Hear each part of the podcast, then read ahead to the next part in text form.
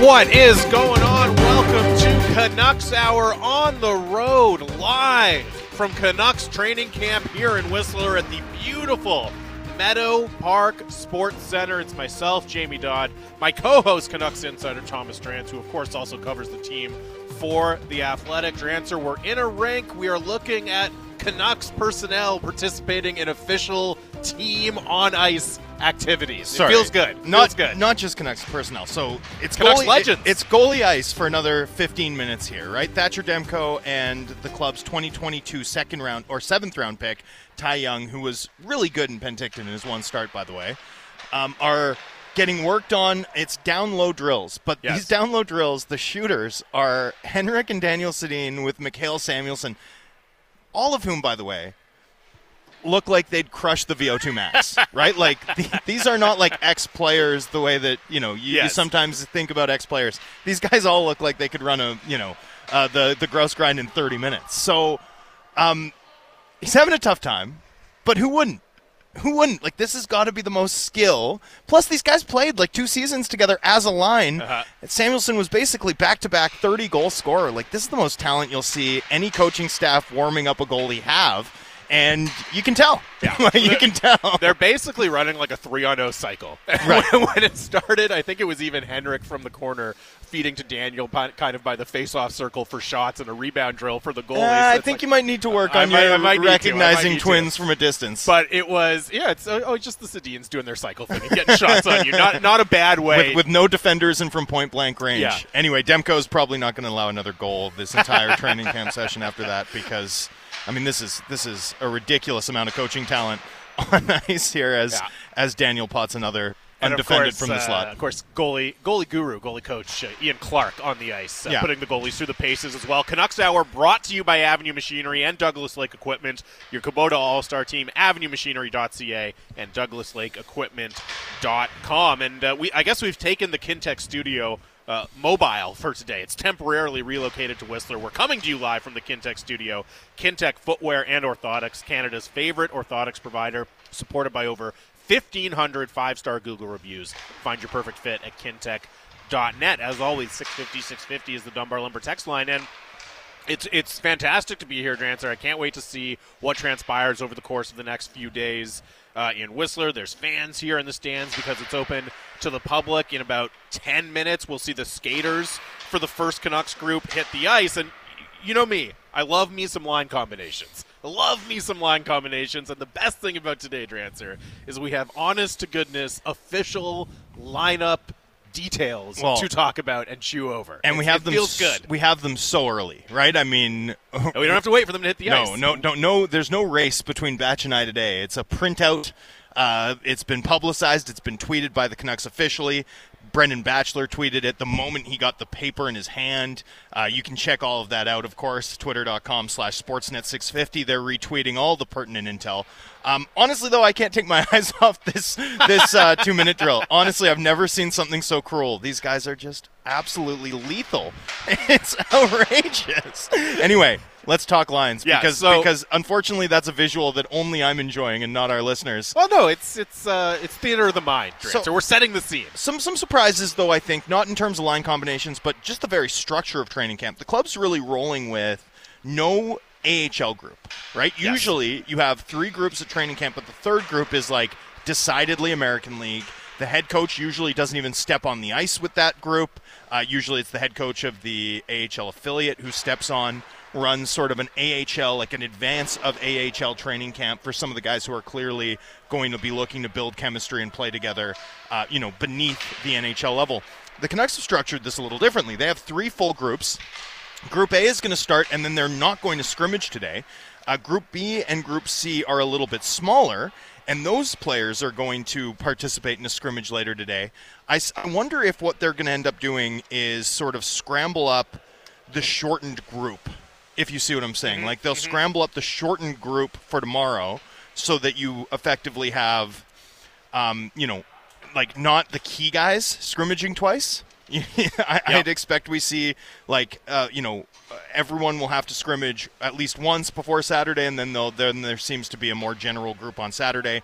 Group A though, Group A though, right off the bat has a ton of intrigue because you've got Pearson with Miller and Brock Boeser. Score one for me. That Yes, was my big we- prediction yesterday. A prediction yesterday. fr- from the show yesterday, and that, that comes to fruition and, here. they've just stepped on the ice now. The main group A has stepped on the ice. They're in they're in top line red today, as they were throughout last season.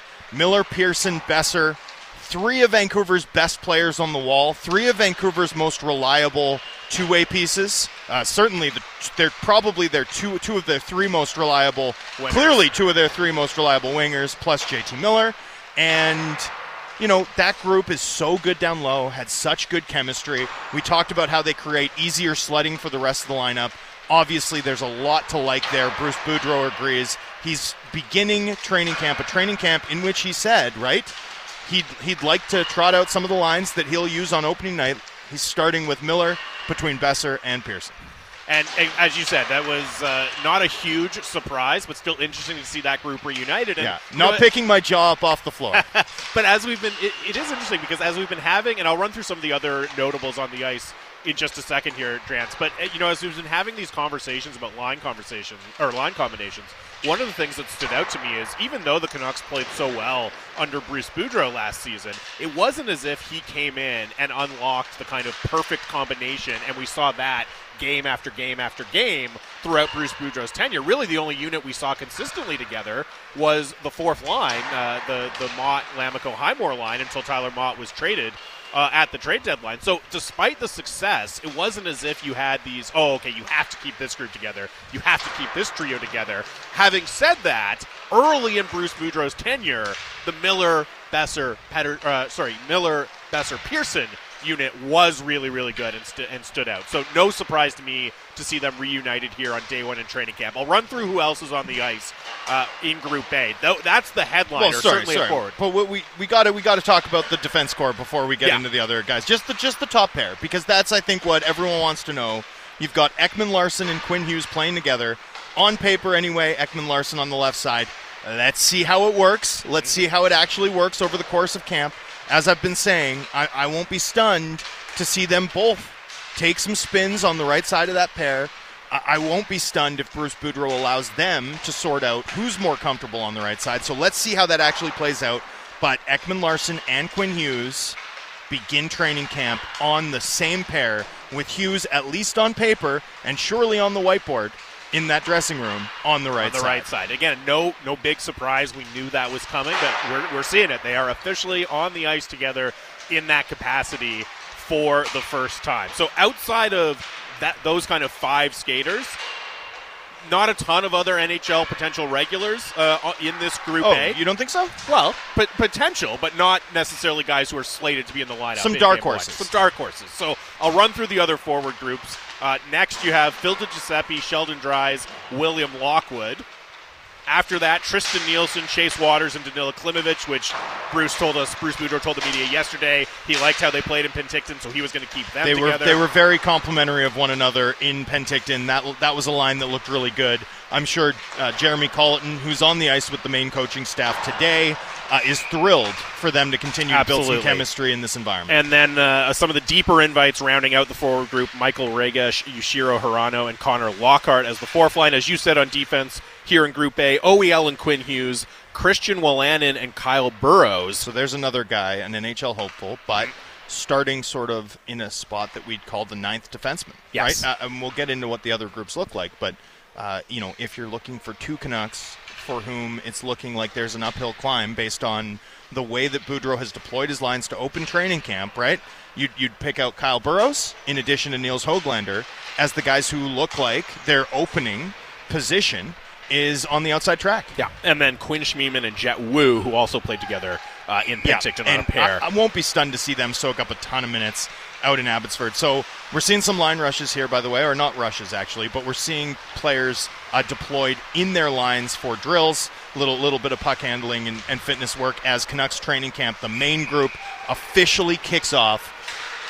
Jamie, the Canucks season is underway. It Like, is. the It Canucks underway. We're here. We're doing it, Drancer. It feels good. And as you said, yeah, Kyle Burroughs, one of the two stands out. We can talk about Nils Hoglander as we go through the Well, groupings here because in let- in Group B, he's slated to skate with Nils Aman and, and Linus Karlsson. Yeah, and and uh, so let's. I want to I want to unpack a little bit more on Group A. Right? Sure. Sheldon Dries is an ex- excellent American League option, and yet, and yet, when he comes up to the NHL level, like the team views him as their one C in the American League, mm-hmm. no question about it. But in the NHL, as a depth call-up option, they're far more comfortable with him as a winger, right? So this is very much Dries, DiGiuseppe, and Lockwood, a prospective American League line that we are looking at, and we, we know that because of how the organization views Dries in particular. All of that said, Phil DiGiuseppe stands out to me as a really interesting dark horse bet to potentially challenge or at least make Patrik Allvin's decision really difficult once training camp concludes, right? This is a guy who, first of all, was drafted by Jim Rutherford, right? So there is organizational, high level organizational familiarity with his game. Uh, in terms of the candidates to be on Vancouver's fourth line, his career scoring rate is far and away the best. Far and away the best. We saw how fast he was at training camp last year. Uh, honestly, the fact that he didn't make the team out of camp last year was a shock. Uh, just go, went to show you how the past management group valued Matthew Highmore. He obviously justified that that faith uh, with a really strong performance last year. But nonetheless, you know, Phil DiGiuseppe stands out to me as sort of a guy who maybe has an outside shot, and yet very much on a, a, a line to begin camp that looks uh, American League level to me. Also, Kyle Burroughs. Now, you know, we talked about this yesterday that I thought the way that things were shaping up, unless they make an additional claim or unless they, you know, shed an additional salary, um, in order to the best way to maximize the Micheal Ferland capture on opening day or ahead of opening day is to waive one of Burroughs and Dakota Joshua. And I said, you know, Dakota Joshua, that was a that was a player that the Canucks recruited heavily, right?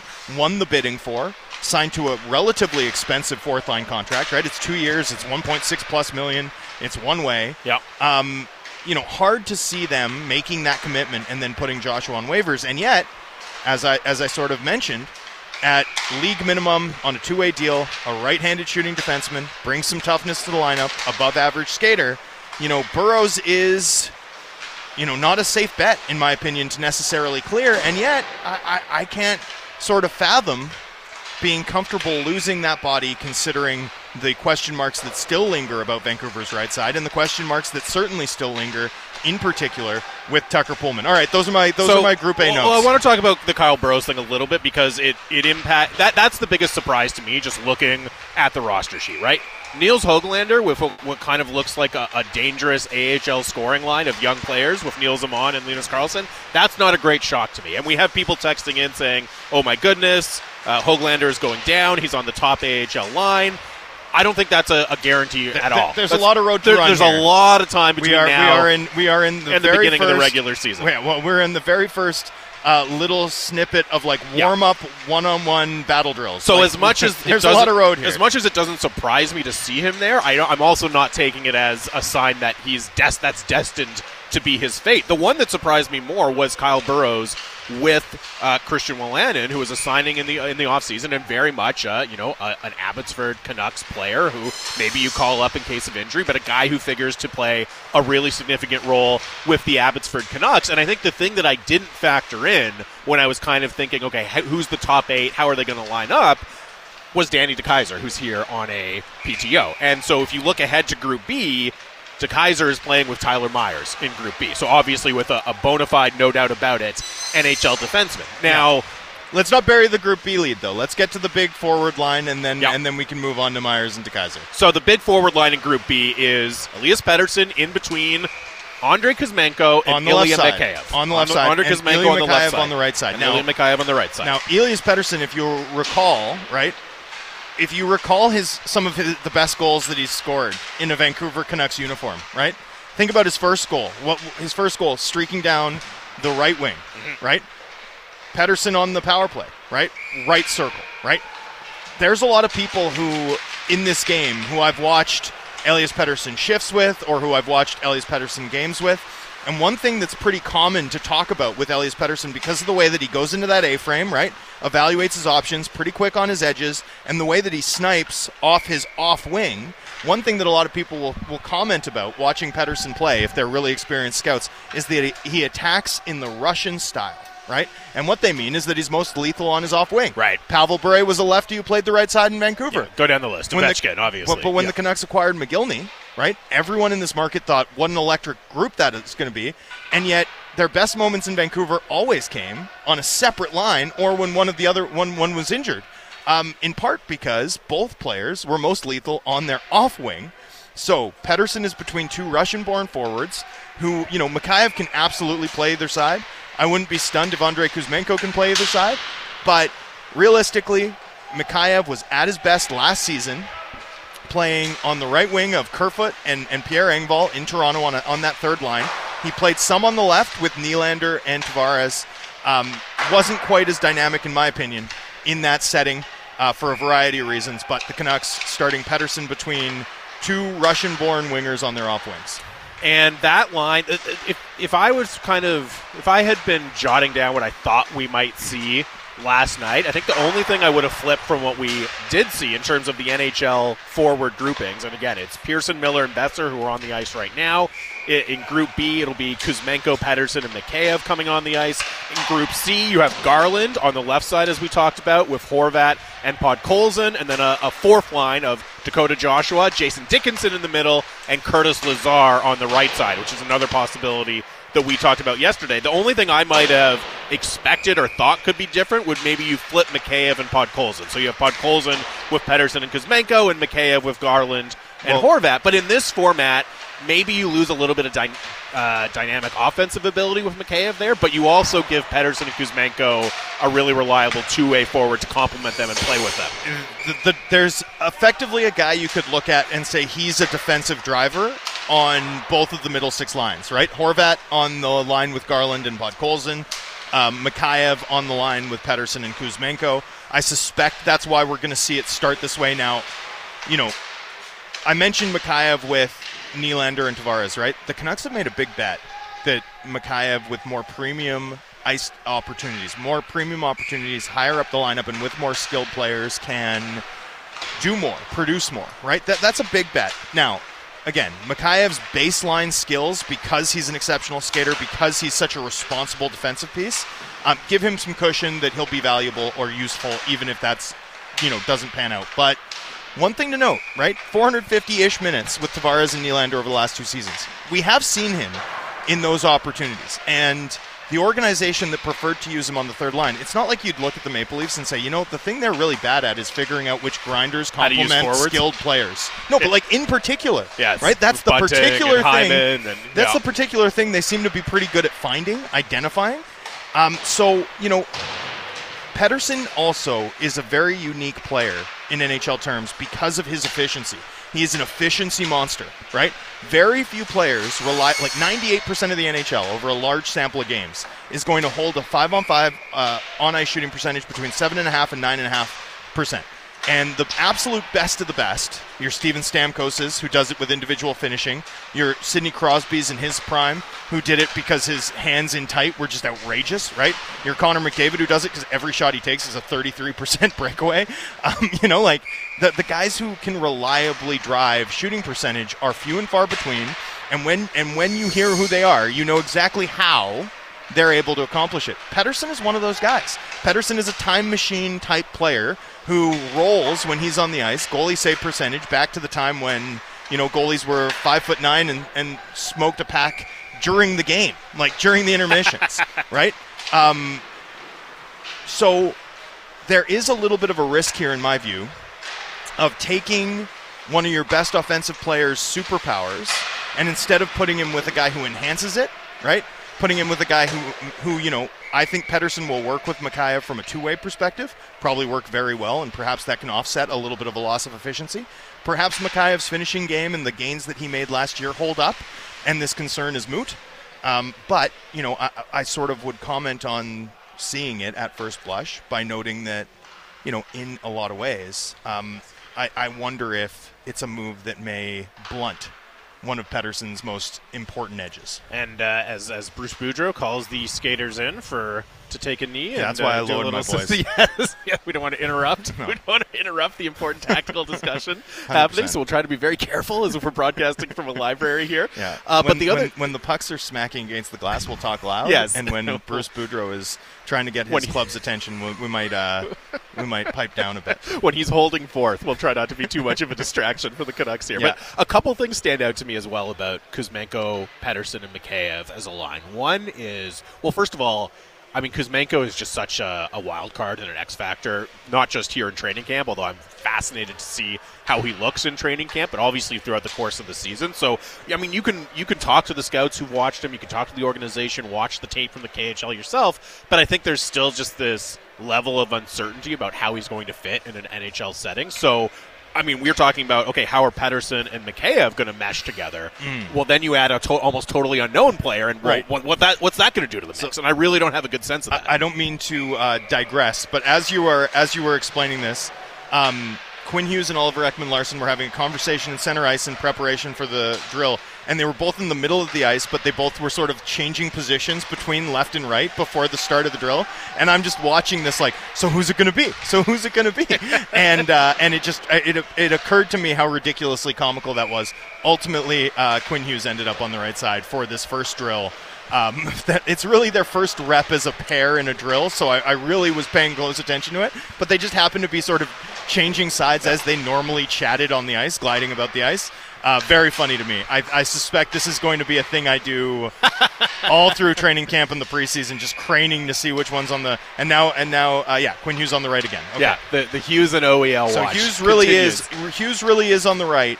Um, you know, Well- both both both times through, uh, one, their first drill as a pair. I mean, we're ten minutes into the, the first session here, so they still have time No, to mix it up a little you, bit. You, yeah. you, you check it. You check it to see. You know, first time through, right? First time through, second time through. That's my habit. And if you do it twice in a row, I tend to think that's going to be sticky. The other thing that stands out to me about how the kind of top nine forwards are arranged, and you know, look, we're looking at what what you probably would say is the bona fide number one line with Miller, Boeser, and Pearson on the ice right now. As you mentioned, in the other two, in the middle six lines, you have a, a defensive, a really defensively responsible defensive driver in Mikheyev uh, on one of them and Horvat in the other. And I wonder if that indicates that we might see the kind of defensive tough matchup minutes dispersed throughout the lineup a little bit more rather than fall rather than saying okay we're going to have one line that has to get all of these tough minutes if you look at hey Miller Boeser and Pearson they can out, be out there in tough minutes certainly Horvat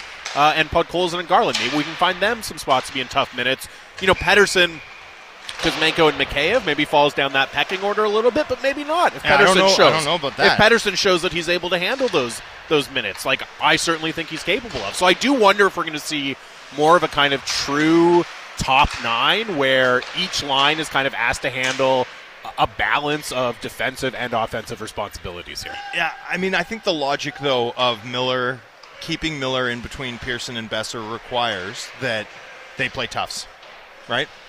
I would say I would say a true top nine in terms of you have a, a, a line that certainly projects to me to be a regular matchup group, and then two sort of middle six lines that seem like they could be completely even, right?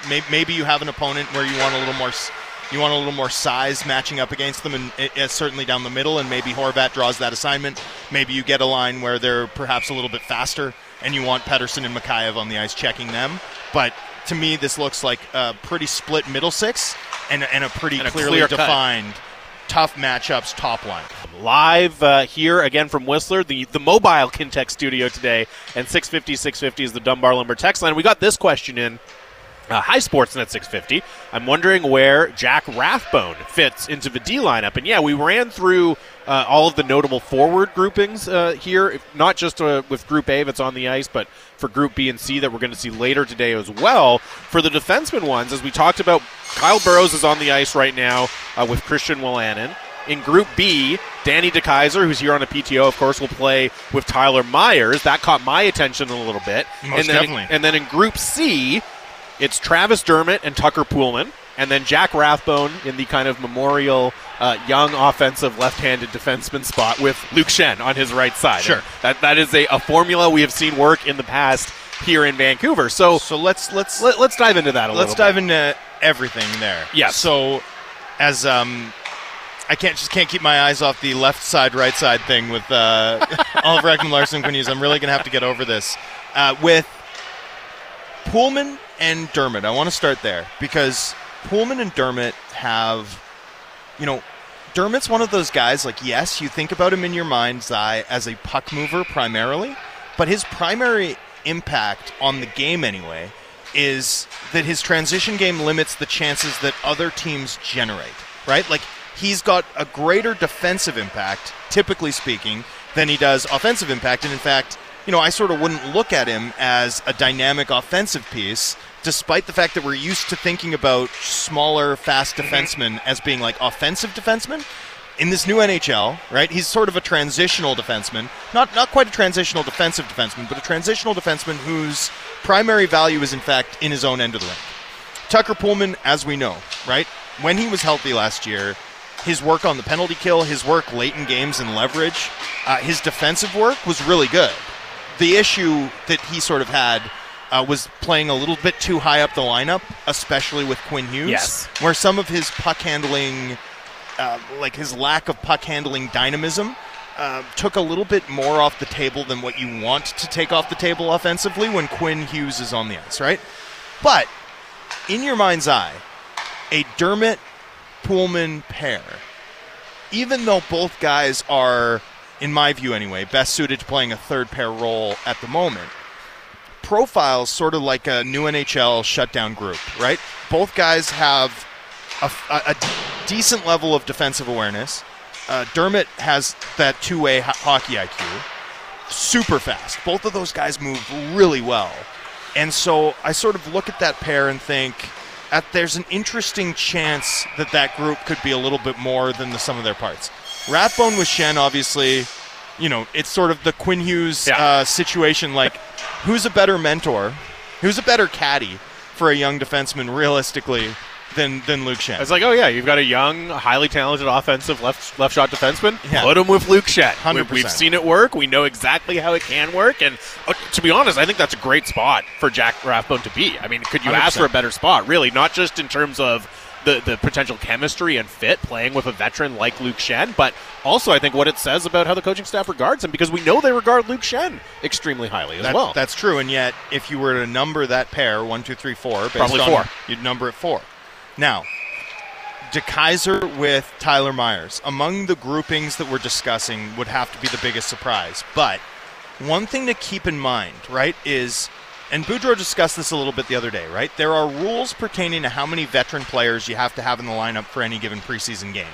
I believe the number's seven.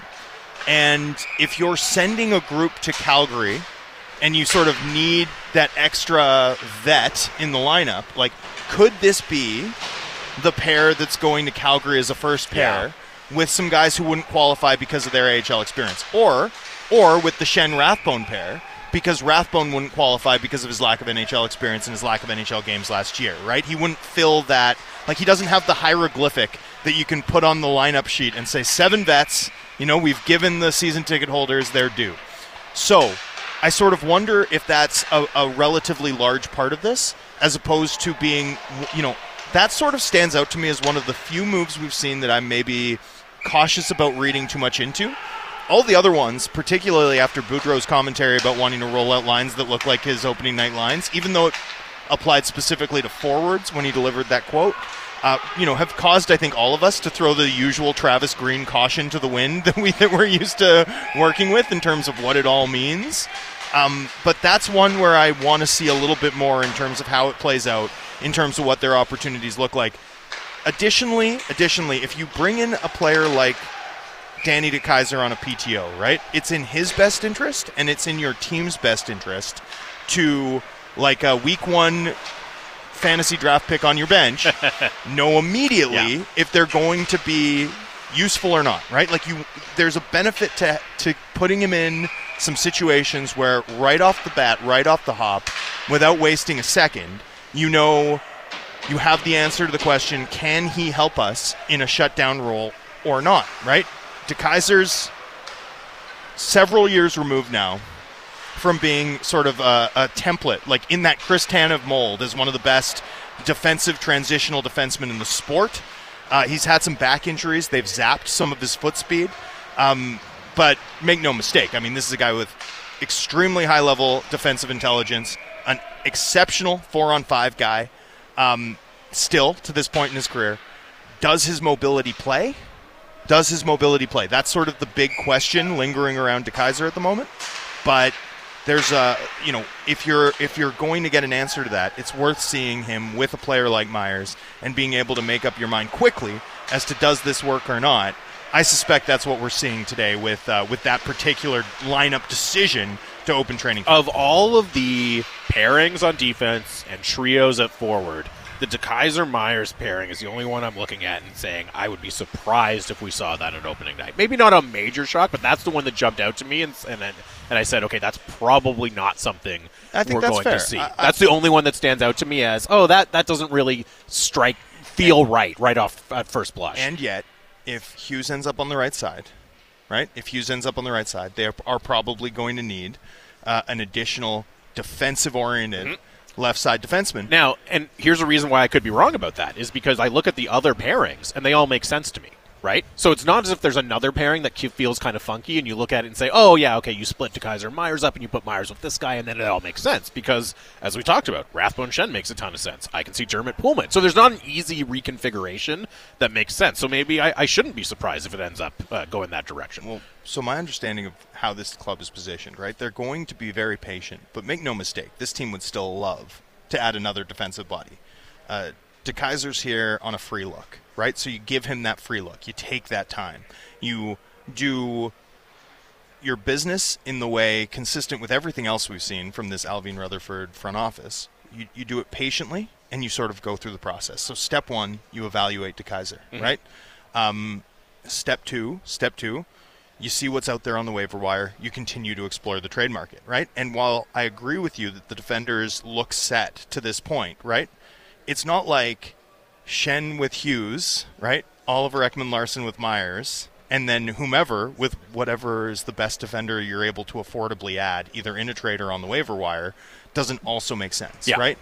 Um, in any event, in any event, the Ekman Larsson Quinn Hughes experiment is a fascinating one to load up your top line and see what you have, right? And then the DeKeyser with Myers move feels like a decisive step to get an evaluation, to get as many answers as you can about your defensive group in as short a time as possible.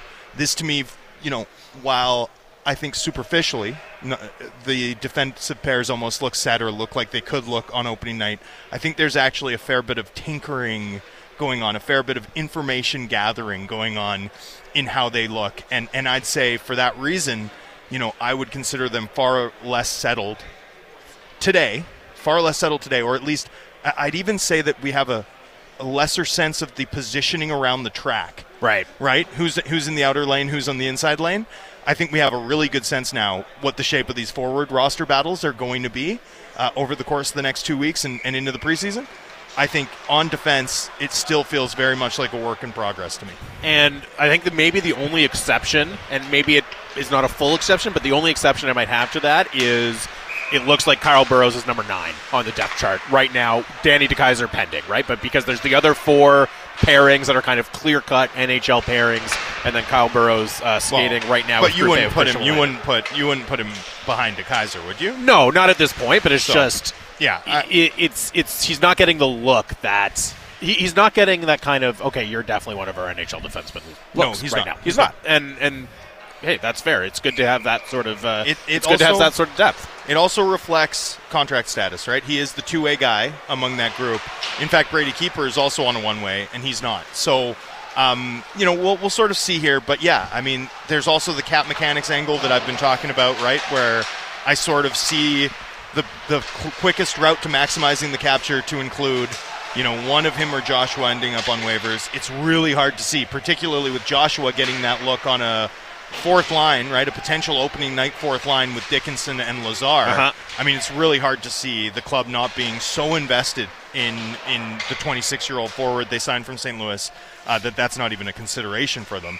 As we get down to brass tacks ahead of the And- opening day roster. And we had on that point, we had uh, a couple questions come in. So first of all, one saying, uh, "Can't they waive a guy like Dickinson?" And I think we will see oh, that. sorry, sorry. Uh, that was that's implied. That's a baseline point of view. Yeah. And then Snoop the dog took it even a little further, who said, uh, "Could the Canucks paper slash waive veterans with bad contracts like Dickinson or Tucker Poolman uh, instead of other guys to avoid risking losing, you know, Joshua and Well, Burroughs?" what you could, but what you need to do, right, is you need to get as close to 81.5 on your roster and then put Ferland on LTI so that you maximize his capture and then you call guys back up. Then you paper guys back up. Like that's sort of how it works here. So Poolman, you know, would save you that 1.125 were he to clear. You'd be risking losing him for nothing, uh, a, a right-handed defenseman. Um, but you'd also only be saving, you know, some additional 400k more than you'd be saving with Burroughs. Um, you know, I've modeled it with that, but you also don't want to get stuck in the middle. You don't want to end up at like 80.5. Too low. You don't wanna end yeah, up too you don't low. want to end up Yeah. too low because then you don't get the full capture benefit when Ferland goes on LTI. We'll, we'll see how this all all uh, evolves, and it's really too early still to get too far into the weeds with it beyond just sort of having a sense of positioning. Um, but having modeled it, you know, I don't know that the Poolman uh, variation makes a ton of sense. Right. Um, you know, I sort of assume that Dickinson goes down and gets papered back up. I assume that Hoglander and, and Jack Rathbone do. And then I still think you need to do one of um, Joshua or Burroughs to, to maximize your number to get the best possible capture. Um, but again, this is all subject to change should the Canucks make a trade before the start of the season or before the opening night roster deadline, or should they claim a player off waivers, right? So it's still a little early, but that's sort of how I've got it modeled uh, to this point, and we'll see how it evolves over the course of camp. And, and look, it's early days, right? We're talking about it like we know the Canucks' opening night lineup. We don't. We do not. We don't. There's a ton of road to run here. But there's an awful lot to read about exactly where the roster battles are and how they're shaping up with how Bruce Boudreau has deployed his uh, his groups to open training camp and what he's said about what we can read into those groups. Right. Yeah, he did not play the oh well we'll try some things out, so don't read too much into it. Didn't Yeah. play that card at No. all. He played the opposite. Played Absolutely. yes, I would love for this to be our opening light lineup. Uh, uh, 650 650 is the Dunbar Lumber text line, and uh, you can always hit us up on Twitter as well. Our guy Clay Emu says, as we bring our, our voices back down to uh, library level here, he says, I love the way your volume and tone change when there isn't a drill going on behind you. It's like you're telling all of us listeners an important Well, secret. I, and you know, I, I feel like I'm uh, employing the Professor Snape approach to keeping the class quiet, right? like, like, yes, listeners. Um, the other thing I wanted to talk about, and in relation to the the conversation we're having about who do you send down uh, to to maximize your benefit from Micheal Ferland's contract, and you know Dakota Joshua, as you said, they invested kind of a lot, right? They're they're obviously very high on this player and what he can do on their fourth line. And you just look at, you know, as it's it, it'll skate in Group C today, but it certainly looks to be what you would call the team's fourth line. Dakota Joshua on the left wing, Jason Dickinson in the center, and Curtis Lazar. Well, we know they signed Curtis Lazar to a multi-year deal. He's an NHL veteran. He's going to come in and, you know, unless something goes completely haywire training camp, play an important role on special teams and all of that. He's there. Dakota Joshua, as we said, they're high on him for for, for very specific reasons. They won the bidding on him. They invested in him. You would have to think he has a very, very good chance to be on that fourth line. And then with Jason Dickinson, you know, he he would be the guy on that group that you kind of look at and say, is his spot in danger? But as we talked about yesterday, Drance, you know, if you ever hope to, first of all, it's not as if you know, Jason Dickinson's had very successful NHL seasons in his career. Oh, yeah. So, so there's there's a, a absolutely a world J- where Jason he refines Dickinson's that been a form. matchup centerman in the Stanley Cup final. Hundred percent, right? So it's not as if it's like this is not you Yeah. know a guy on the absolute back end of his career, and you don't think you can get anything out of him. He No, still has a, a role to play in He's, the he's NHL. one of those guys like I still don't understand what happened. Like Yeah. I still don't have a sense for what happened because he never looked the way he did last year previously, and yet last year there was just nothing there. So, look, the Canucks the Canucks need to find a way to shed one of those middle class salaries as quickly as they can for value at some point without paying additional assets to get off the deal, even if they're taking money back in the deal.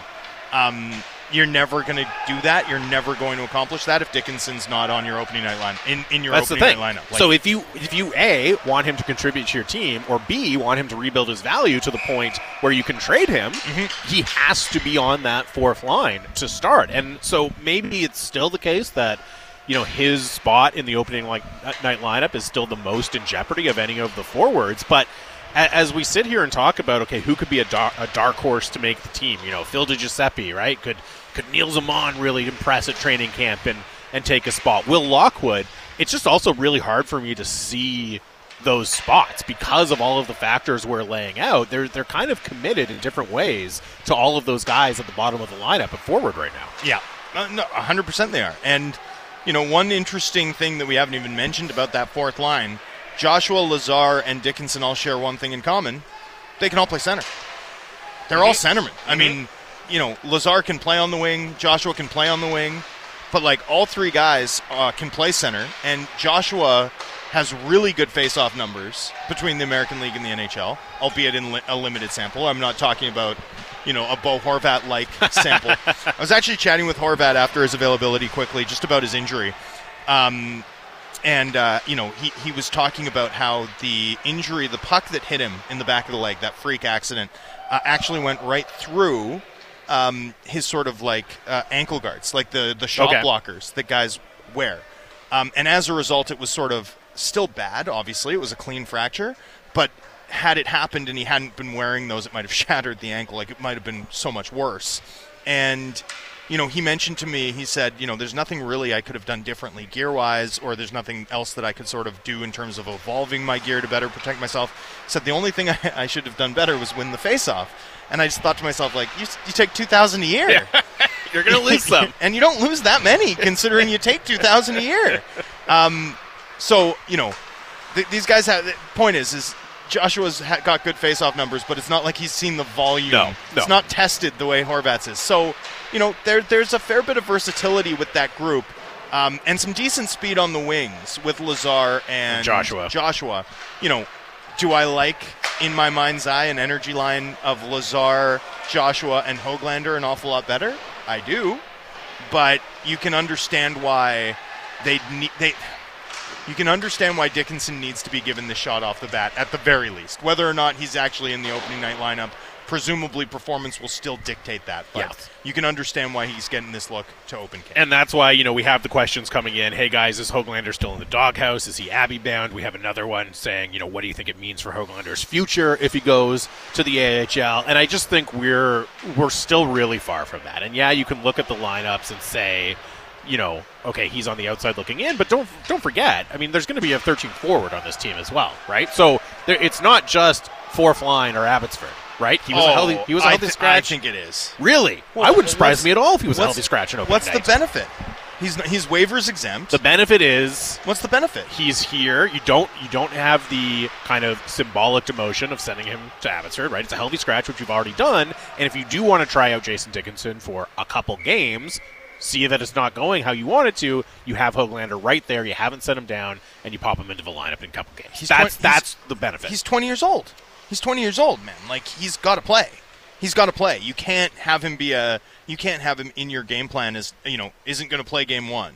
He, he can't be. He can't be. I mean, at the end of the day, I'm not saying it would be sorry. my game He's, so he's 21. It's not saying how, what, what I would want to do, but Yeah. I'm saying it's a to me it is a viable middle option between Oh, I don't think the so. fourth line He- and going down to Abbotsford. He's got to play. It's either he plays 22 minutes in Abbotsford or he plays however many minutes he can earn on this team, potentially in a bottom six role.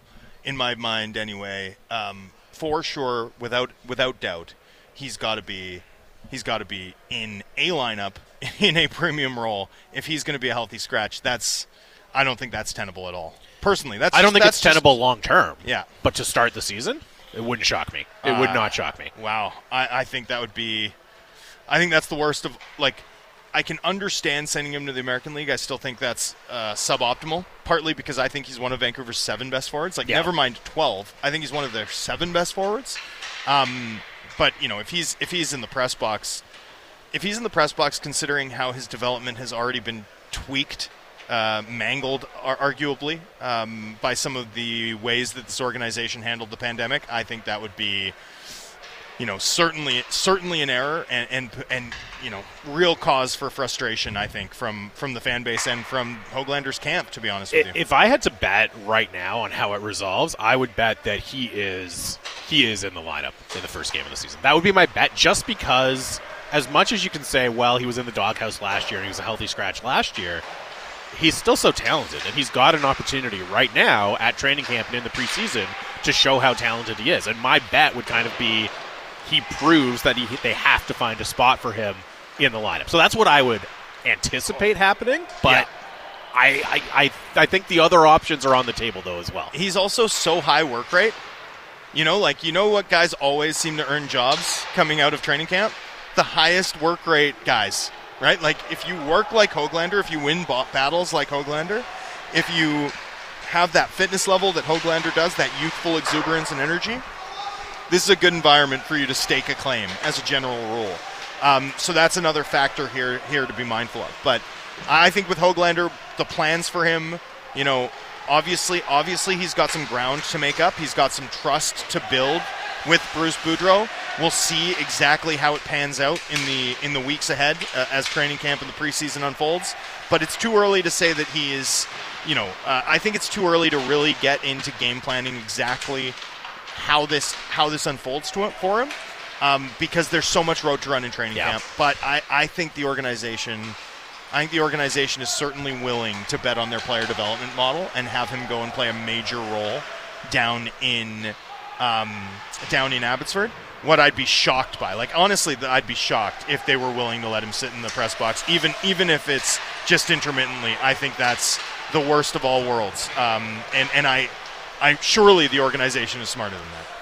Uh, Rager texts in, couldn't it be a two birds with one stone situation by sending Hoglander down, developing more, him more, while also building up uh, some of Jason Dickinson's value? I mean, that might be, I don't want to say best case scenario because I think best case scenario is Hoglander's in the lineup, but that's a scenario where you can get value uh, in, I don't want to say it's best case scenario, but it's certainly a scenario. it's a scenario. I appreciate that. Uh, and Ella from Coquitlam texts in, uh, is Elias Pettersson being in, uh, put in a good spot uh, with the two Russians on his wing? Shouldn't he be with Boeser to maximize both of their potential? And Boeser, look, I don't have any concerns about the spot that Brock Boeser's in, right? He's playing with JT Miller. He's on the clear cut top line.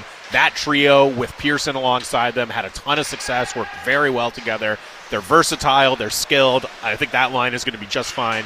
I think Brock Boeser's, if he's playing with them, is going to be put in a position to have great success. With Pettersson, and we talked about this a little bit more, but I don't think I don't look at this as a challenging spot for him, but it is something that I am very curious about to see how it works in practice, right? I think there's a lot of upside for him to be with Kuzmenko and Mikheyev, but I guess it is the kind of forward group where again, questions not in terms of skepticism, but just curiosity about how it actually looks in practice. I would say I have more of that for that trio than any of the other ones involved. But having said that, it's Elias Pettersson. He, he can play with a lot of different guys and figure out ways to still be very, very productive. I, I do think that over the you know next few years, this team will be at its best if Boeser and Pettersson are playing together.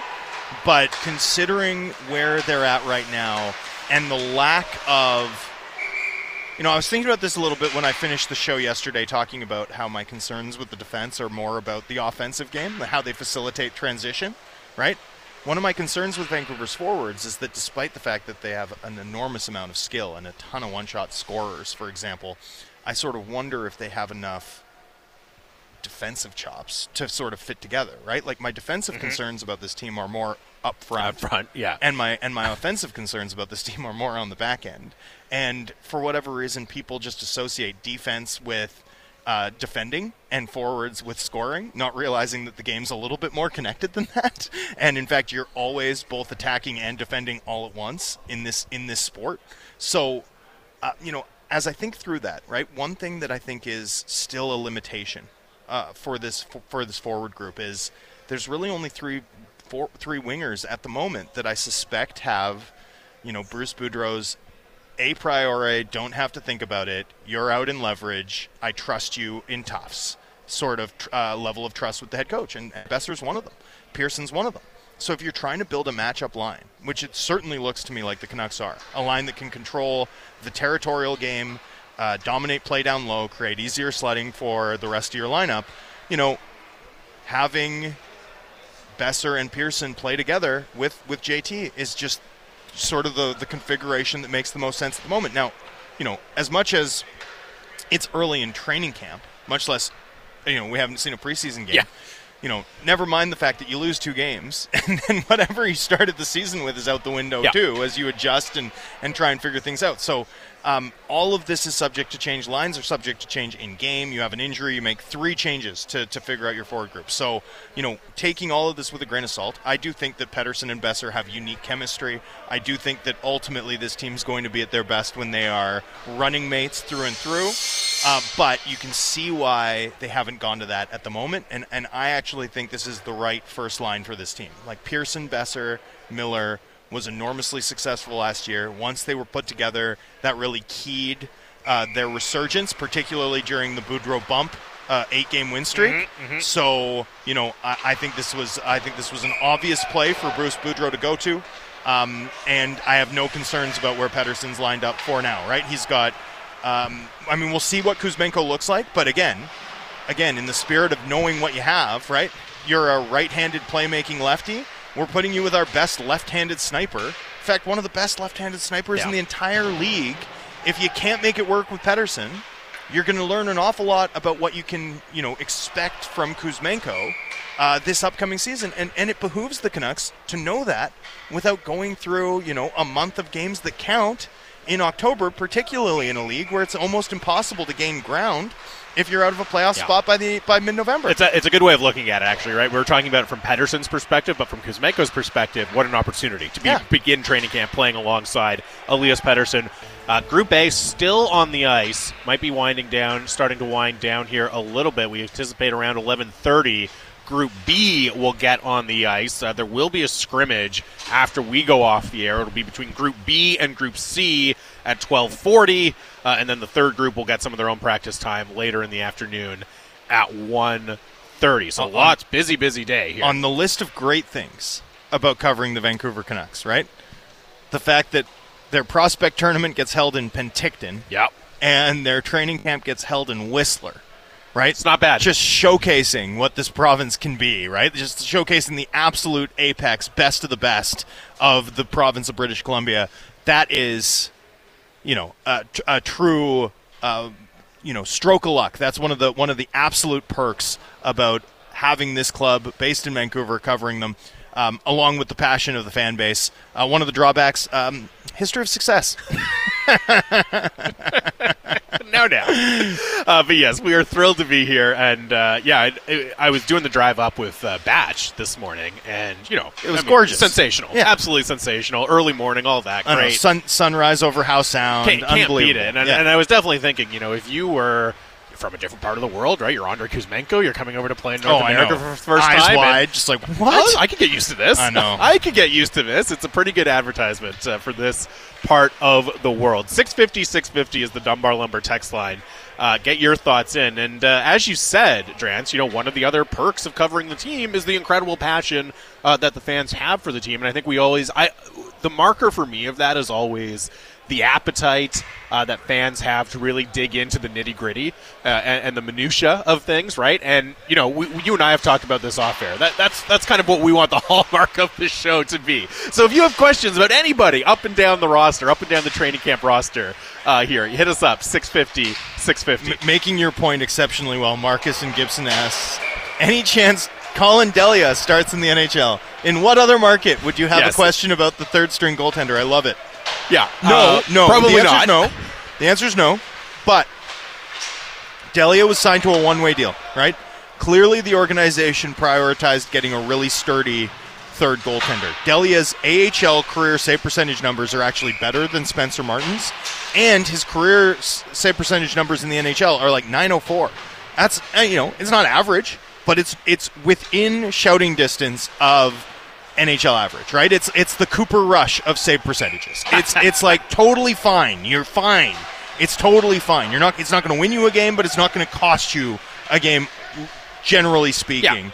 And having that as your third goaltender is a massive, massive advantage, perk, necessity in the contemporary NHL. To be totally honest with you, Delia also, I think, already has his eyes wide open, having gotten a chance to work with Ian Clark here, right? We've seen goalies come in, really internalize Clark's methodology, his approach, and become more than they were, right? Become a lot more than they were in some cases. Uh, if you're talking about guys like Jacob Markstrom, right? I mean, forget, forget Spencer Martin sort of establishing himself as a guy worthy of gambling on as a backup. Like, we've seen guys who are, you know, uh, non tender candidates come in and become among the best goaltenders in the NHL.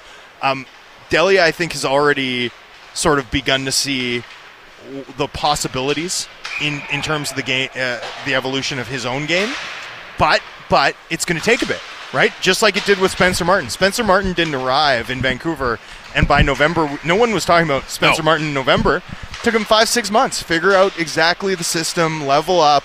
Uh, really, really adopt how Clark wants to play and internalize that, and then he became something entirely different, and ended up being a key reason why the Vancouver Canucks got, you know, nine points out of a possible twelve in games in which their third goaltender started. Right? You want to know why the Canucks got so close to the to the playoffs late in the year? Spencer Martin was a huge part of that story. So we'll see where it goes with Delia. Is he going to make the opening night lineup? No, obviously not. But but there is a chance that he's a big part of this team's story at some point this year. Well, and it continues to real. The position continues to really look like a, a- a organizational strength up and down the organization, right? And now there's there are question marks about how Spencer Martin will adapt to being Sure. the full time NHL backup. That's totally fair, but I like Yeah. that bet. I think that's a very smart bet. And if he lives up to that, then all of a sudden your depth at goal in the crease looks really, really Well, good. and you've locked to, in Yeah. a year of upside in in a world where you know uh, Eric Comrie, who's cleared or who's been claimed off waivers ten times in the last three years, uh, is now a two million dollar player. Right? They've locked in a year of upside with Martin if he hits. Um, but but you know they are counting on him to do an awful lot this season. it's a bet. There's no doubt about it's, that. It's a it's a bit it's a bet and a high leverage one. and but Is, it- is level up one of my new uh, yeah, you chimes? knew that. I talk level up a lot. You've, you've, you've, you've added that into your. Uh, you know why? My wife work, my wife works in HR, right? So that's one of Is those. that one of their Yeah. level up? Um, oh my goodness. I'm surprised. I'm surprised I haven't referred to people captaining items. Like, hey, uh, hey, um, do you want to captain this? Because level up is for sure me just using my wife's terminology. Yeah. Uh, that, that's. Uh, I'm gonna have to think of all the. Like, We'll talk about your career ob- development obno- later, Jamie. Obnoxious, ridiculous corporate buzzwords that we can uh, potentially filter in. Uh, we're, we're expected to be joined by uh, a member of uh, Canucks management here at some point, uh, or the Canucks front office, hockey operations staff at least, at some point throughout the course of this segment. Some other questions that are coming in. This one from uh, Amrit from Surrey, who says, "Is Lockwood a dark horse to make the roster?" And you never know. You certainly never know. But I would look at William Lockwood is a guy that you want plying his trade in the AHL and to be available for a call up should the need arise. And I look at the one of the forward groups that's on the ice right now, Phil DiGiuseppe, Sheldon Dries, and William Lockwood.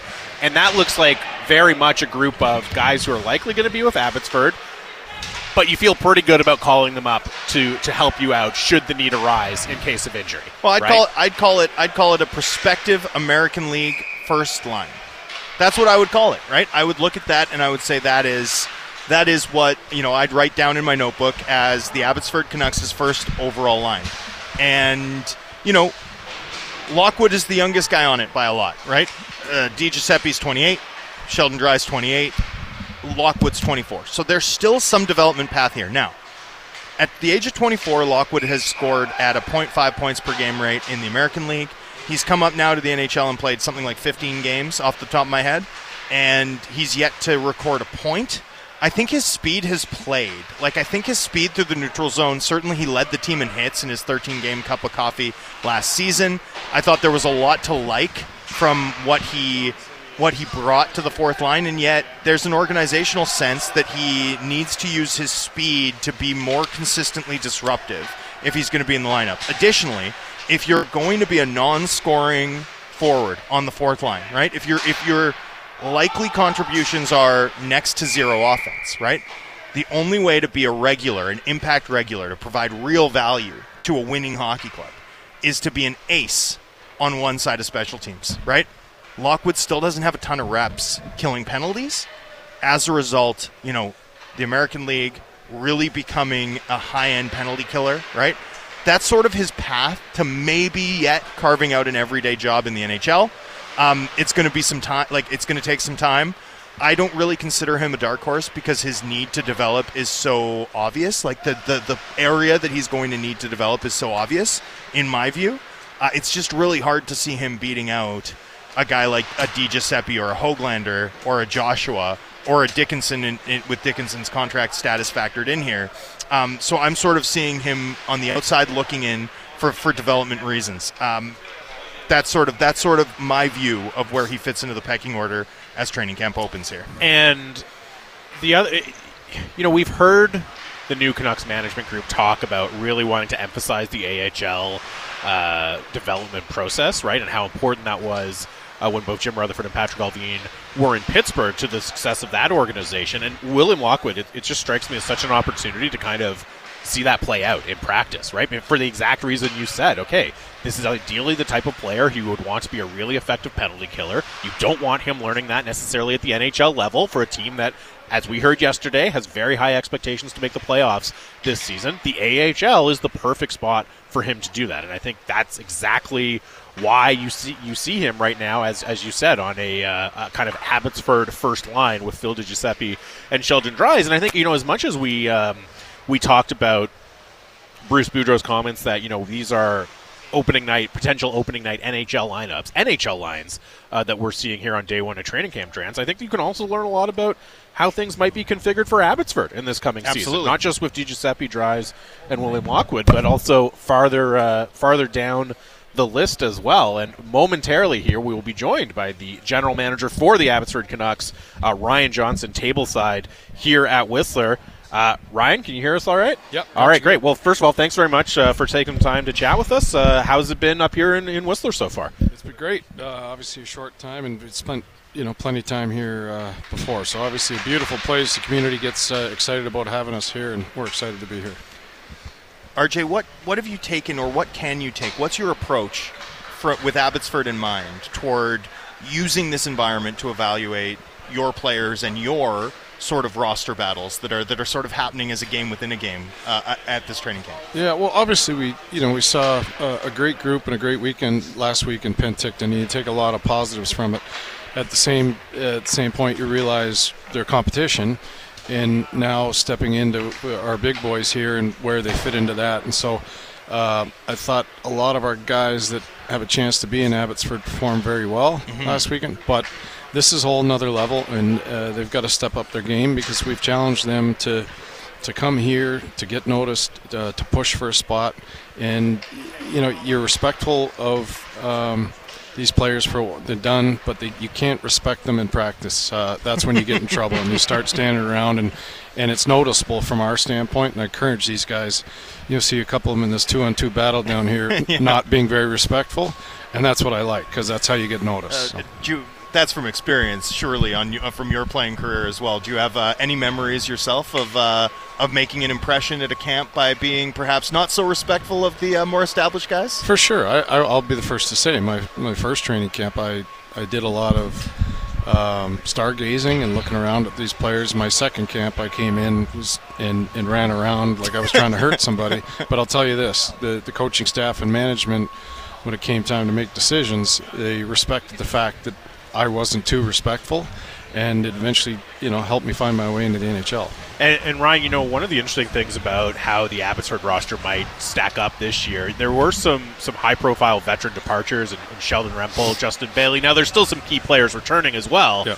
but it does seem like there might be more of an opportunity for some of the younger players in the organization to step up and take on a bigger role in Abbotsford. Is that something that you're really watching to see how it how it transpires? 100, percent all by design. Uh, you know, we had some great people and great players that uh, did some incredible things for us last season, and it, by by no disrespect to them, but uh, organizationally, we've signed some guys, we've brought in some people that, that we want to develop, and, and it's hard when you have players uh, that are of that caliber that I've let go. Um, that they're eating up a lot of ice that you know could possibly go to some of these these players we brought in. I, uh, we're going to be much younger. Um, we've made some changes, you know, in all positions to get younger. uh, and I also think I've got a very young group of AHL bodies as well that um, they set a standard. And I think you see in Penticton, they they they've set a standard for this organization, which excites me a, a whole lot. Well, Uh, one of those young AHL bodies, Tristen Nielsen. You talk about uh, being disrespectful to, to who he's playing against. I think we saw that uh, in in Penticton certainly, and I think I, he he caught the eye of a lot of Canucks fans. Let's put it that way with his performance in Penticton. Yeah, and probably a lot of other organizations as well. And and the one thing with Tristen is, you know, he came in uh, last season. I think probably not, uh, you know, admittedly in in as good a shape as he could have been. Probably didn't understand entirely professionalism, what it is to be a pro. We worked on it. We spent a lot of times, and I always say to people, uh, you know, the AHL is a, is, a, is a Christmas league for young players. As it takes them a while to figure it out. He did. Uh, the second half of the season, he started scoring and and realized, okay, maybe these guys uh, uh, know what they're doing as far as some of the guidance given. Unfortunately, he ended up getting hurt, and we lost him for the rest of the season. But he uh, he went saw our skating coach, spent a week. He trained his butt off. He's in phenomenal shape. Uh, he's probably gained a full step and a half in his skating, which is incredibly noticeable last week and even in the practice here just now. Uh, so the sky's the limit for him. It's he's another player that could I have gone out and got another high-profile AHL score or something like that. Uh, I've intentionally he's a player that I'm hoping can grab a huge spot uh, in position in Abbotsford. Ryan, him and Wouters seemed to bring out the best of Danila Klimovich. Uh, watching it, his first game looked a little bit like some of the things that I saw from Klimovich Yeah. last year, and then game two and game three, um, some of the dynamic playmaking in particular looked like not a totally different player because we we all know that he's got that skill set, but just a, a level of uh, ability to think the game. Uh, how did you view the chemistry?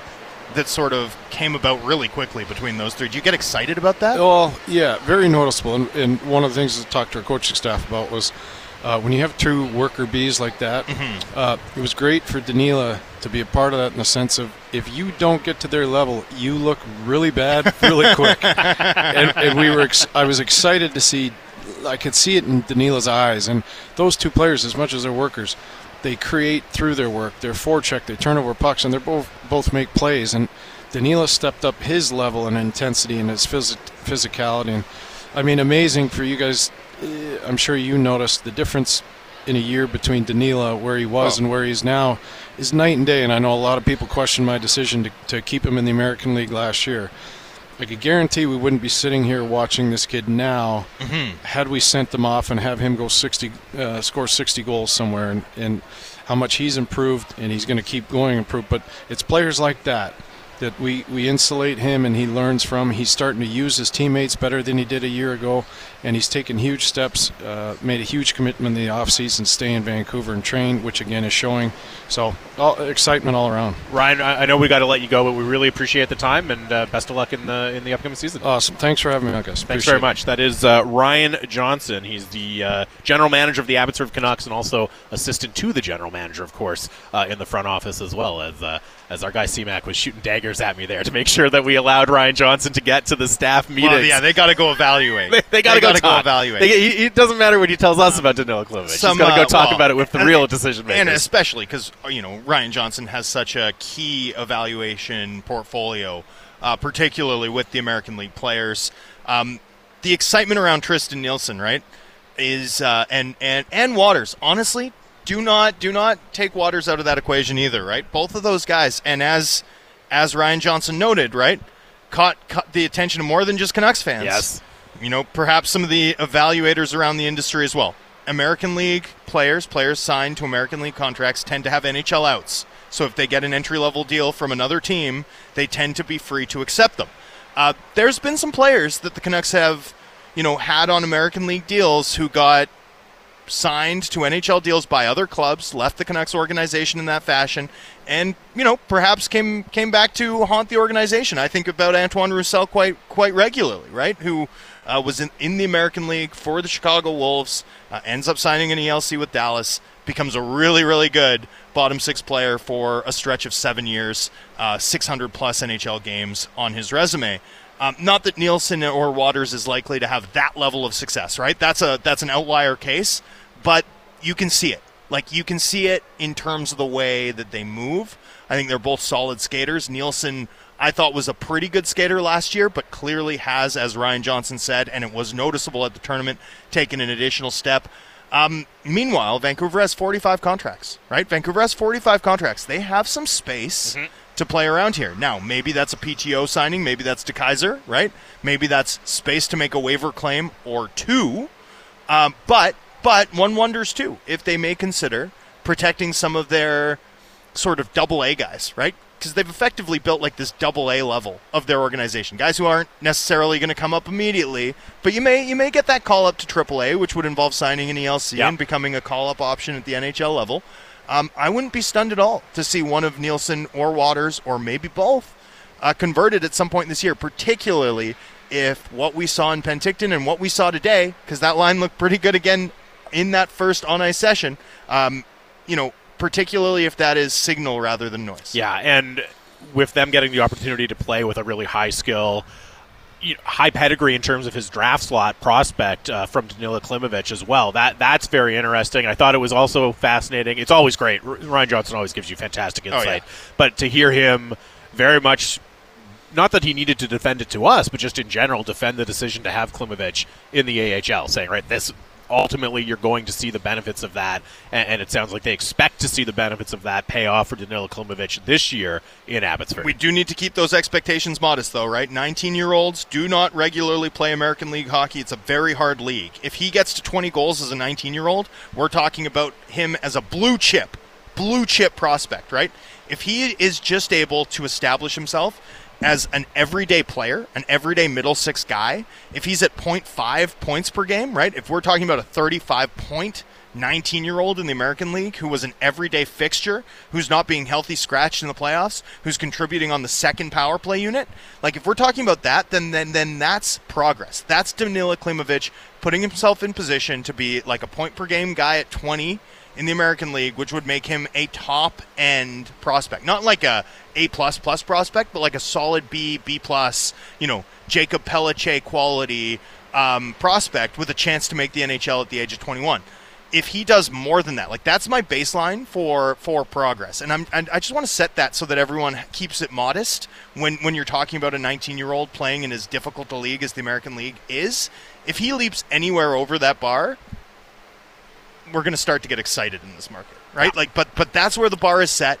That was that's what progress would look like. It looks modest. It really does. And if he starts to jump over that i- at this stage of his career, oh boy, there is no question though that that upside is virtually limitless. I've been really skeptical of him in the past. What I saw in games two and three in Penticton has me you know, not not convinced that he's likely to be something more, but has me certainly convinced that he's one of the most fascinating development projects. Not maybe not just in this organization, but anywhere around the league, because there's just so much, so much potential. You know, the other thing that I think will excite a lot of Canucks fans is hearing him say that it was very much by design that they did not invest in heavily as in the you know kind of quadruple A uh, call up ready NHL players, and instead they're going to be relying on the young players to carry more of the load. Right, you're turning it into you know, obviously they still want Abbotsford to be extremely competitive. They want it to be successful, but also maybe focusing a little bit more on development at that level, or at least giving those young players like Danila Klimovich, like Tristen Nielsen, an opportunity to be key guys for Let, Abbotsford. let's let's debate the wisdom of that on the other side. Canucks Hour brought to you by Avenue Machinery and Douglas Lake Equipment, your Kubota All Star team, avenuemachinery.ca, douglaslakeequipment.com. And Canucks preseason coverage on Sportsnet 650 is brought to you by Black and Lee. Suiting up has never been easier with suits and tuxedos in a modern wide range of colors, styles, and fits. Black and Lee. Com, and we are coming to you live from the mobile Kintec studio. Kintec Footwear and Orthotics, Canada's favorite orthotics provider, supported by over 1,500 five star Google reviews. Find your perfect fit at kintec.net. We just uh, chatted a few minutes ago with uh, Abbotsford General Manager Ryan Johnson, uh, and we are hoping to be joined tableside, tableside in just a few minutes by JT Miller, who was on the ice with the first group of Canucks skaters here in Whistler. Uh, so hopefully JT Miller will be able to swing by and have a chat with us as well. The goalies for Group B, Drance, are on the ice right now. That is Arturs Silovs and Spencer Martin on the ice. Canucks coaching staff starting to take the ice as well. So we expect to see the remaining skaters uh, for Group B hit the ice in just a few minutes here. And some of the notables from that group Elias Pettersson, who again slated to be on a line with Andrei Kuzmenko and Ilya Mikheyev. Uh, Nils Höglander, who's skating with Nils Aman and Linus Karlsson. Uh, and also Danny DeKeyser and Tyler Myers on defense, uh, slated to be part of Group B. So we'll get you updated on that uh, as they hit the ice here. Now, just before we uh, went to break, we were talking about the comments from Ryan Johnson that the team consciously decided to give more of the load in Abbotsford to some of the younger players there, right? You saw departures like Sheldon Rempal, like Justin Bailey. Not to say that there's no veteran AHL talent left on the team. Of course there is, but you're also expecting to see young players play more of a role. Mm-hmm. You you have some thoughts on that? It's going well, to shock people to know. yeah, I mean, here here's the thing to note, right? Is that while they did have this luxurious veteran laden lineup last season, they needed it.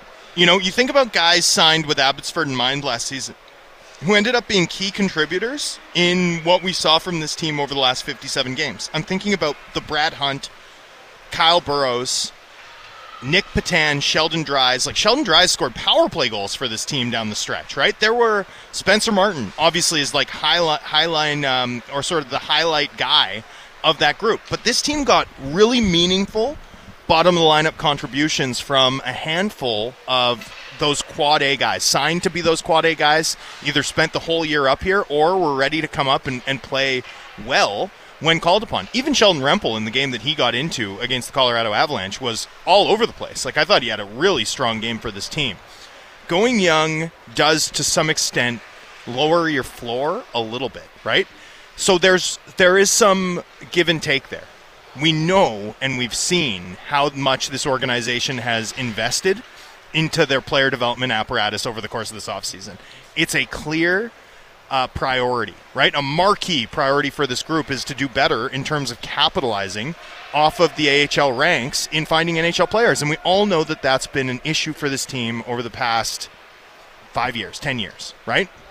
Um, certainly since that like Hansen Raymond, you know, Bieksa Burrows class mm-hmm. like all hit after coming through the American League, Kesler too. Um, you know, this this organization hasn't had a ton of it. They do need more of it. They've invested in it. We'll see if this pays off, but there is a cost, right? There is a cost or a risk that the organization's also assuming in pursuing this path. Um, and that and that is a sort of risk of lowering your floor when injuries do crop up. We'll sort of see exactly how it plays out as this season and gets there, underway. There are still some of those types of players yeah, that we're Christian talking about Wolanin. Christian Wolanin, who they signed. And by, by the Noah way, Juulsen is still there By the well way, a the really right good side. signing. Wolanin's good. Like, Wolanin is totally capable of giving you good NHL games. Noah Juulsen, same thing. I liked I liked five of his games, and I didn't like one of them. But I, like he played really well, I thought, for the most part, on balance, and for the Canucks in a depth role. From your AHL call up, but yeah, that's a, that's a pretty good ratio. You'll take it. Five take out of it. six. Yeah, No, that'll there, work. There were moments where it looked like there might be something there. So, yeah, I mean, you're right. They're not completely devoid of it. It's just the volume of guys that ended up being genuinely useful or even high leverage contributors for this club last season is worth noting because they have dramatically altered the approach following a season in which, in my view anyway, their approach paid off. Right, like their approach paid off at the NHL level. We sort of saw proof positive. I'm, I, you know, just worth noting as they change direction. Well, I'm also really curious to see just how Abbotsford performs as well, right? Because we know that's a priority, and especially understandably so with it in the market. Mm-hmm. You, you, want to give your fans in Abbotsford and the Fraser Valley something to cheer about. You want to give them a fun, exciting, competitive team to watch. Now, I do think you know, with with the Nils Aman and the Linus Karlssons and the Arshdeep Bainses, not necessarily all of them are going to hit as you want in year one, but that's also another thing for fans to get invested in is the development of those younger players. Sure. Uh, and hey, if they do, you know, produce and play well at the uh, AHL level, uh, that's awesome. That's a great bonus that uh, that you've landed yeah. on. So it's a, it's an interesting change in approach. I do wonder if it's maybe pays dividends farther down the road than this year right away. Right. right? It's kind of thing that's designed to pay dividends uh, farther down the road as well. 650 650 is the Dunbar Lumber text line, the smart alternative. Visit Dunbar Lumber on Bridge Street in Ladner or Arbutus in Vancouver online at dunbarlumber.com. You can always get your thoughts in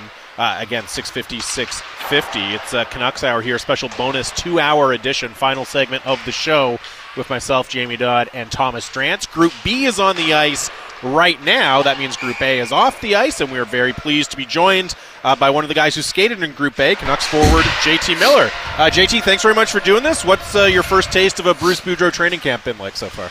Yeah, it was good. A lot of different drills, um, very high pace as, as we expected. Lots of up and down, and um, I'd say more like line rushy stuff, which is which is good to get the execution down early on in the season. So, you know, just about uh, a lot of skating on day one for sure.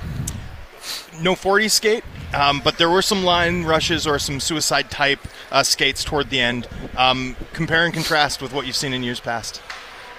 Well, that was a little longer. Yeah. But uh, I don't know. I think with, with Greener and his camps prior, it was just more reps of the same drills. But Right. uh, that was different. Um, but I tell you what, I mean, we basically were doing the 40s there. I mean, at the Yeah. end with the back checking. So never say never. You never know. I guess. we don't know for sure, but uh, um, I mean, it felt like we were doing them basically. With uh, but that's how it's supposed to be. It's supposed to be hard. Was, was there a point of emphasis at all? I mean, I'm, I'm broadcasting up here, so I wasn't watching as closely as I would be usually, but did look like there was some like forecheck breakout work happening in the meat of uh, in the meat of the session. Was there anything else that was sort of a point of emphasis to get done on day one? Yeah, I, I think just get our legs under us. Uh, we haven't done a whole lot with the weekend and then the golf tournament Right. and then the travel day yesterday. So uh, get the legs back under us. Um, try to execute. Like ice got pretty bad there at the end, so I think guys are just really you know working on execution. Try to be sharp. It's easy with ice is good and your lungs are fresh, but at the end there is when we got to bear down, and that's you know simulates a third period. So. Uh, it was a hard practice for sure. You, you were skating together with Tanner Pearson and Brock Boeser today. We heard Bruce Boudreau say yesterday, you know, he's going to put some lines together here that he thinks could work on opening night. We know you three had had success when you did play together last season under Bruce Boudreau. What makes that a, an effective group with uh, with you and Brock and Tanner? Well, I think a lot of experience, and uh, we have had a lot of reps together over the last couple years, especially last year. Um, I think we all know what we're bringing to the table, which makes us very effective. You know, we all have a good relationship. You know, we talk a lot about a game plan, and it's a direct style of game. Um, I think we're all on the same page that we need to play forward, and then when we get a chance to make plays, make plays. And I mean, you got you know best in the hole that uh, has one of the better shots from there, and Tanner works as hard as anybody and goes to the net and. I'm trying to get the puck off of those guys. I mean, we have a good fit, and you know, I'm excited to you know hopefully start. But it's just one day, so who knows? It also profiles, at least on paper, as you know something of a of a tough minutes line, right? I mean, we know how reliable Pierce is along the wall, but also defensively. Uh, Boeser's probably underrated. Everyone talks about the shot, but in terms of his wall work, right, he's probably underrated in that. You've talked a lot about wanting to challenge yourself defensively. Uh, when you see line mates like that, you know, eyes eyes eyes wide open, like is that something that's exciting for you? Well, we have so much depth now. I don't know if we know 100% what the role is going to be, but I think we have multiple lines that can go out against anybody's line, which is really exciting. But no matter who I'm out against, my game shouldn't really change. Um, you know, and we all know that we can't just go out there and play pong hockey, but that's not our game. That's not what works well for us. You know, we've had a really good forecheck in the past, and getting in first and getting coming up with pucks and pucks to the net is how we score a lot of our goals. So. Uh, but that being said, I think if we're out there against the other team's top line, we know what the priority is, and that's uh, keeping the puck out of our end. Well, and controlling play down low was something that the three of you seemed to do really well when you got a chance to play with one another toward the back half of last season. Uh, what is it about them that maybe makes you play more like that, or, or that makes your line effective in that sort of more territorial aspect? Well, Pierce and I have been around a long time. You know, on his end, we know what works for us at this point. Um, I talk to you guys all the time. When I'm playing direct and straight lines and opening ice up to make plays, that's when I'm at my best. So we're on a very similar, same page. And I think with Best, we talk a lot as well. Like he's come a long way since my first year here in a sense of moving his feet and playing direct. And I think when he plays with us, we all play like that. To get to your point, and um, it's just a good fit, I think. And you know, we're easy going with each other. I mean, we kind of just know what works. There's really no guessing, and we don't like to wing it and try to stick to that game plan. You talked yesterday, uh, JT, about you know really wanting to focus on your 200 foot, your defensive game down the middle. Does it help you when you're trying to work on that to have guys like Pearson and Boeser to play with, who, as Drance said, very, very reliable, responsible defensive wingers as well? Yeah, no doubt. Uh, it shouldn't matter who I'm playing with, but at the same time, to get to the you know the point of the question, I think was you know this is really a good time to work on it. Like we did some drills today where I funnel back low and not worried about what happens other than me you know separating the man from the puck or just keep not letting him get to the net. Just things I'm really conscious of right now. And uh, like I said, if we can get the puck out of there quicker, I think our skills and instincts are just going to help us take over in the you know the quote unquote fun part of the ice. Uh, have you spent a lot of time in Whistler? Is this your first time up here? I've been up here for about three hours with my wife for lunch, and then we drove back once. uh, I haven't been up here much. I don't ski. Um, I'd probably be at the bottom of the mountain waiting for everybody. Uh, but uh, Longhorns. that's right. Uh, I do know where that is. That's about, but I don't know anything about Whistler. Yeah. So I'm gonna go try to get out today. It's a beautiful day, so I'm looking forward to it. And with regards to some of your commentary yesterday in that press conference setting, you know, there was a lot of talk from Bruce, from Bo, from everyone up there about, you know, the importance of making the playoffs this year. But you went a little further in terms of where your sights are trained. You talked about wanting to compete for the cup, wanting to play meaningful games like, you know, early into the summer, right?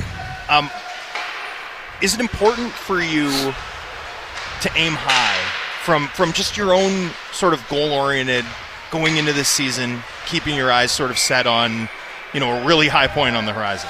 Yeah, I mean, I and I'm sure that comes down to the person, but for me, I mean, I mm-hmm. don't care if we're playing cornhole or darts or like I want to be, I want to win, and like I think that we have a very competitive group in there, and I've lost in a lot of you know handful of first rounds, and making the playoffs is not going to the conference final and playing in that environment, and we need to be shooting for that. We need to be playing to play for you know a Stanley Cup. I mean, when you get in the playoffs, as we've seen, uh, you know, in Tampa, we had the best record of all time and lost in four. Like you just got to get in the playoffs. So get in there, have our sights for winning the Stanley Cup, and obviously it's very hard to do that. But if that's our goal, come up a little short, go a couple rounds, get some experience. It's just we're just going to get better from that. So, you know, you know, my goal is to win the Stanley Cup, and obviously it's a long process to get there, and it starts in camp. So we'll worry about that when it comes. I think as a long-term goal, I mean, I think it'd be crazy for that not to be your goal. We're we're in conversation with Canucks forward JT Miller here on Canucks Hour. We'll let you go in just a second, JT, but you know we don't have to rehash what happened at the beginning of last season. What's the key to getting off to a, the right start this year for the team? Yeah, we did a lot of talking about. I mean, it wasn't ugly for us at the beginning of last year. Like we had a great road trip to start, Yeah. three, two, and one on the road. Uh, couldn't ask for a better way to start it, and then we just couldn't seem to finish it. So I think just bearing down and really at home establish ourselves as a better home team. Um, and special teams ended up being a big part of that. So I think you just got to bear down on all facets of the game, and that's really going to help you get off to a good start. I mean, you look at the record around the league for guys that don't have good starts, and it's really hard to claw back in the playoffs, as you saw with how we played. So I think we're just really focused on a day-by-day basis. It's super cliche, but you know, worry about each day getting better every day, and you know, worry about game one when it gets there. Uh, JT, we really appreciate the time. Uh, enjoy the rest of training camp. Thanks, guys. That is Canucks forward JT Miller chatting with us tableside here, uh, live in Whistler at Canucks training camp. And uh, as always, with JT Miller, candid, insightful, and uh, I, I particularly enjoyed. Uh, well, first of all, I thought it was interesting to hear him reference specifically taking care of business at home uh, as as not obviously something you want to do in general, but specifically as an antidote to slow starts. Right, like just go out and be a great great home team that, that takes care of business in those games uh, that you expect to win. I thought that was interesting, but also his commentary uh, when you asked him about you know not just making the playoffs but competing for the Stanley Cup, and to hear him kind of recount his personal experience with, yeah, I've been to the first round and lost. It's not that great. it, doesn't feel that great, right? I want Yep. more than that, and also He he also made the uh, Cup final with a with a team that no one thought would be there with the New York Rangers, right? I mean, they had Henrik Lundqvist, but like that wasn't that that first Alain Vigneault season was not that team wasn't considered a No. you know front runner by any means. So you can understand why he's got that perspective. Um, but look, aiming high, amen. Like amen. I, you know that's that's the the commentary from JT Miller about aiming high. I mean, you know, I'll, I'll just ignore the uh, part about anything can happen. But the but you, the didn't, uh, you didn't jump in there, huh? Whoa! Hold on, hold no, on. not with JT. Uh, but the uh, but the ambition there, the ambition there is what you want, particularly from a player you just signed long term, but from every level of this organization. Like that's that's the sort of thing that I think Canucks fans should be welcoming. Um, you want excellence. You want excellence. Like you want to watch excellence. I want to cover excellence. We all want this team to be excellent. JT Miller does too, and he's talking the talk. Well, and the thing I like about his answer and his perspective on that, and I think it came through in front of the media yesterday as well, is he's he's threading the needle between setting that standard high without being kind of naive about the team's chances to compete for the cup this year, right? Like you heard him acknowledge, hey, yeah, you got to set the standard high. I'm well aware of how incredibly difficult that is, right? And maybe we don't get that.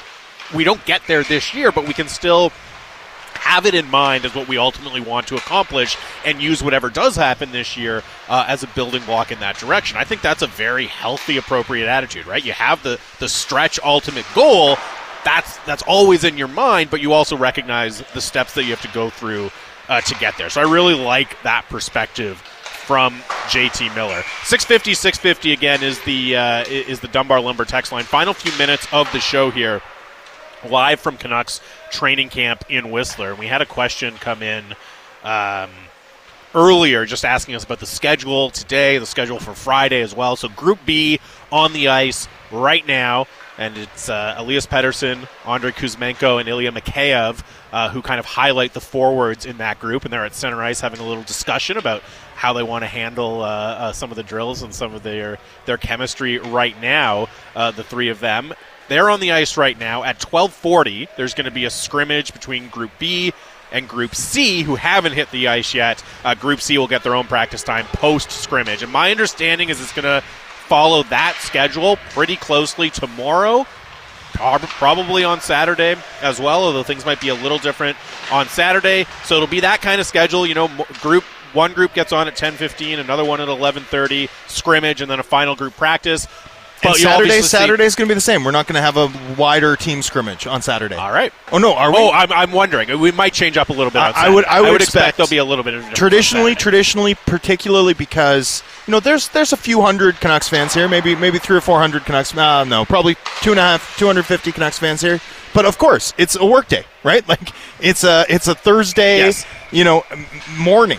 Uh, hard for everybody to get out here, but on Saturday, historically anyway like the viewing room is packed, right? There's not a there's not a place you can sit or stand and you know watch the ice. Historically, anyway, that's how it's been. I see no reason why it wouldn't be like that on Saturday again. And, and usually the organization's taking that opportunity to put on a show and, and take a real look at evaluating their players. And, you know, I have some memories standing in this rink watching Troy Stecher beat out uh, Jordan Subban mm-hmm. for, you know, a, a meaningful sort of spot um, you know, Stecher didn't open the season either with the team that that season. He, he had to play two games in Utica before becoming a full time NHL player. But you could see it over the course of that scrimmage that you know the the player considered to be this organization's best young guy on the blue line changed, flipped. Um, you know, I've seen a lot of moments like that. Like that that last scrimmage of camp uh, is a real opportunity for guys to make a major impression, to alter their fate and standing in an organization and when they do it in front of, you know, almost a thousand Canucks fans packing into an arena that probably shouldn't accommodate that amount, it's, uh, you know, there, there's something romantic about it. Like, there's something great about it um, and, I, and I hope that's what we get. And uh, our schedule will certainly adapt on Saturday because we'll be on 11 to 2 with, with making room uh, for Batch to call play by play of that scrimmage on Saturday. So look forward to that. I do want to just say they're doing some odd man rush drills here, Drance, and uh, Elias Pettersson at one end just made a very, very nice feed to Andrei Kuzmenko for a nice one time finish. There you go. Uh, past Spencer Martin. So and that chemistry is building already. And Danny DeKeyser. Danny DeKeyser? Do I have that right? Yes. Okay, good. Uh, Danny DeKeyser, who is on a roll, is taking turns with both Noah Juulsen and Tyler Myers. All right, and he and he has to this point throughout the throughout the practice. So although the name on the uh, on the page, you know, certainly caught our interest in practice, and unlike with Hughes, who spent the entire time with OEL right? The reality matching what we're seeing on paper. Uh, this looks a little bit different. This looks a little bit more traditional PTO than maybe we would have thought when we first saw the lineup sheet this morning. Uh, no surprise there. I also did want to say Elias Pettersson just had a, uh, a filthy filthy bar down snipe. Oh, is, Spencer Martin. Is he so. good at shooting? Elias Pettersson, yeah, pretty can, good. Can he rifle a puck? Pretty good. Oh, I'll and, have to. I'll have to uh, watch he, close. I'll have to pay close attention to this NHL you know, hopeful. As you said, um, as you said to JT Miller, you know, we're doing we're doing the show. We're talking to each other. I'm looking at the inbox and the reads and all that. So I'm not able when we're on the air to always pay as close attention as you want while we're doing the show. But both times I've just kind of looked up and followed the action on the ice. It's been Elias Pettersson making a filthy play on the on the odd man rush. Well, you know, one thing, one thing. My, the very first training camp I covered for the Canucks uh, when I came back from Florida was 2009 in Victoria, and there was an imperious 2019. But what did I say? 2009. 2019 in uh, in Victoria, and there was an imperious sense about Pettersson, like he was trying to put his stamp on the fact that this was his team. And the last couple of years, I've noticed it be a little bit absent. Like he, it just it wasn't the same sort of uh, rip your heart out mentality in scrimmages. You know, he didn't dust his group in the 40 skate, and you know he could have. Like just like little stuff. Um, I would love to see Pettersson just assert himself from the from the gates this year because his best season in the NHL, his best two way season in the NHL, the season in which he made a name for himself by going to the dirty areas and being a point per game guy at like 170 pounds in the playoffs, like that season, he was absolutely dialed right from the get go. So let's hope we see that from him this week in Whistler. That will do it for us today. We're back here live in Whistler again, 10 a.m. to noon tomorrow. The People Show with Bik and Randip is up next. It's the home of the Canucks, Sportsnet 650.